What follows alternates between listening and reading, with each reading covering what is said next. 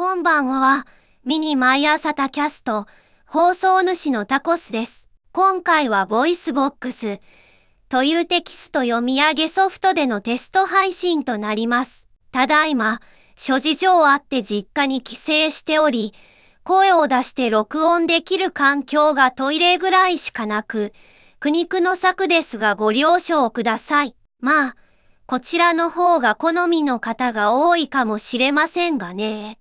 は美少女に生まれたかったな。さてと、本題に入ります。今回は、うちのネット回線遅すぎ、限りなく後ろ向きな選択肢たち、という話をします。ことの発端は、今年2月に契約した楽天モバイルの1年ただ乗りキャンペーンが終了することに起因します。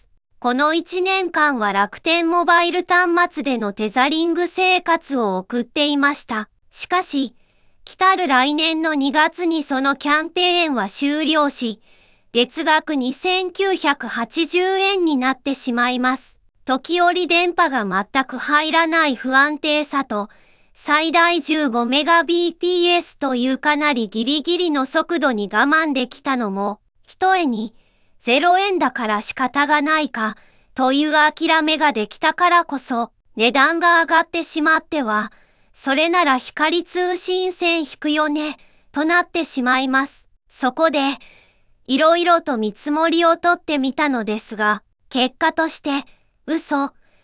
うちのネット回線、雑魚すぎ、となってしまっているのが現状です。どうやらうちのマンションは、VDSL 回線を使用しており、最大 100Mbps しか出ないようになっているようです。VDSL とは、NTT 基地局からマンションまでは光回線だけど、マンションから部屋まではメタルケーブルという方式です。似たようなのに ADSL があります。こちらは NTT 基地局から部屋まですべてメタルケーブルという方式で2025年までに廃止が決定している方式です。何故？ADSL の方は2025年までに廃止するかというと、ひとえに ADSL 加入者の減少と、NTT 側のメタルケーブルを扱う装置が生産終了しているからです。一応 NTT 側も、メタルケーブルの装置が必要なくなった場所から回収して予備として保管してはいるのですが、昔の機器のため、筐体の大きさも光に比べるとそこそこ大きく、保管している場所の代金や管理費と ADSL 回線の減少を天秤にかけ廃止という判断を下したのだと思われます。しかし、これは ADSL の話。私のマンションは VDSL です。NTT 側から見たら光回線。しかし私たち入居者から見たらメタル回線というめんどくさい形式です。NTT 側の問題は解決しているもののこちら側の速度が遅いという問題は解決していません。ではどうすればいいのか。選択肢は7つあります。1つ目は本命。諦めて VDSL 回線で妥協する。2つ目は、ソフトバンクエアーなどのモバイル回線を使う。三つ目は、何十万払ってでも何とかして光回線を開通させる。四つ目は、マンションで署名を集めて管理会社に直談判。五つ目は、諦めてこれまで通り楽天モバイルのテザリングを使う。六つ目は、諦めてネット環境を手放す。七つ目は、諦めて引っ越す。はい。選択肢は7つと言いましたが、ポジティブなのは3つ目と4つ目しかないですね。解決策は実質2つといったところでしょうか。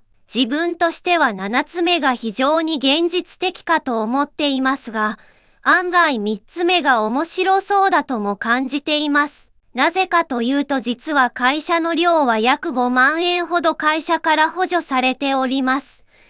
かっこ、補助がないと手取りが10万円を切ります。その補助から抜け出してネット環境を整えるということから考えるに、もし工事費が15万円ほどしたとしても、実は3ヶ月でペイできてしまいます。そしてもう一つ、ここが会社の量である。という点から色々と悪いことができてしまうのは言うまでもありません。そこら当たりを加味したとしても三つ目の、何としてでも光回線を引き込む、というのは考慮する範囲になります。しかし、普通の光回線の工事はだいたい2万円前後、そこから考えると10倍前後のお金がかかることになるのも事実。さて、そこまでして光回線を引く価値はあるのか、そこまでするなら VDSL でも良くない、という問いに戻ってきてしまいます。まさに堂々巡り。タイムリミットは刻々と近づいていますが有力な方法は見つかりません。今回はそんな私の現状報告でございました。ご視聴ありがとうございました。また機会があればどこかでお会いしましょう。ではでは。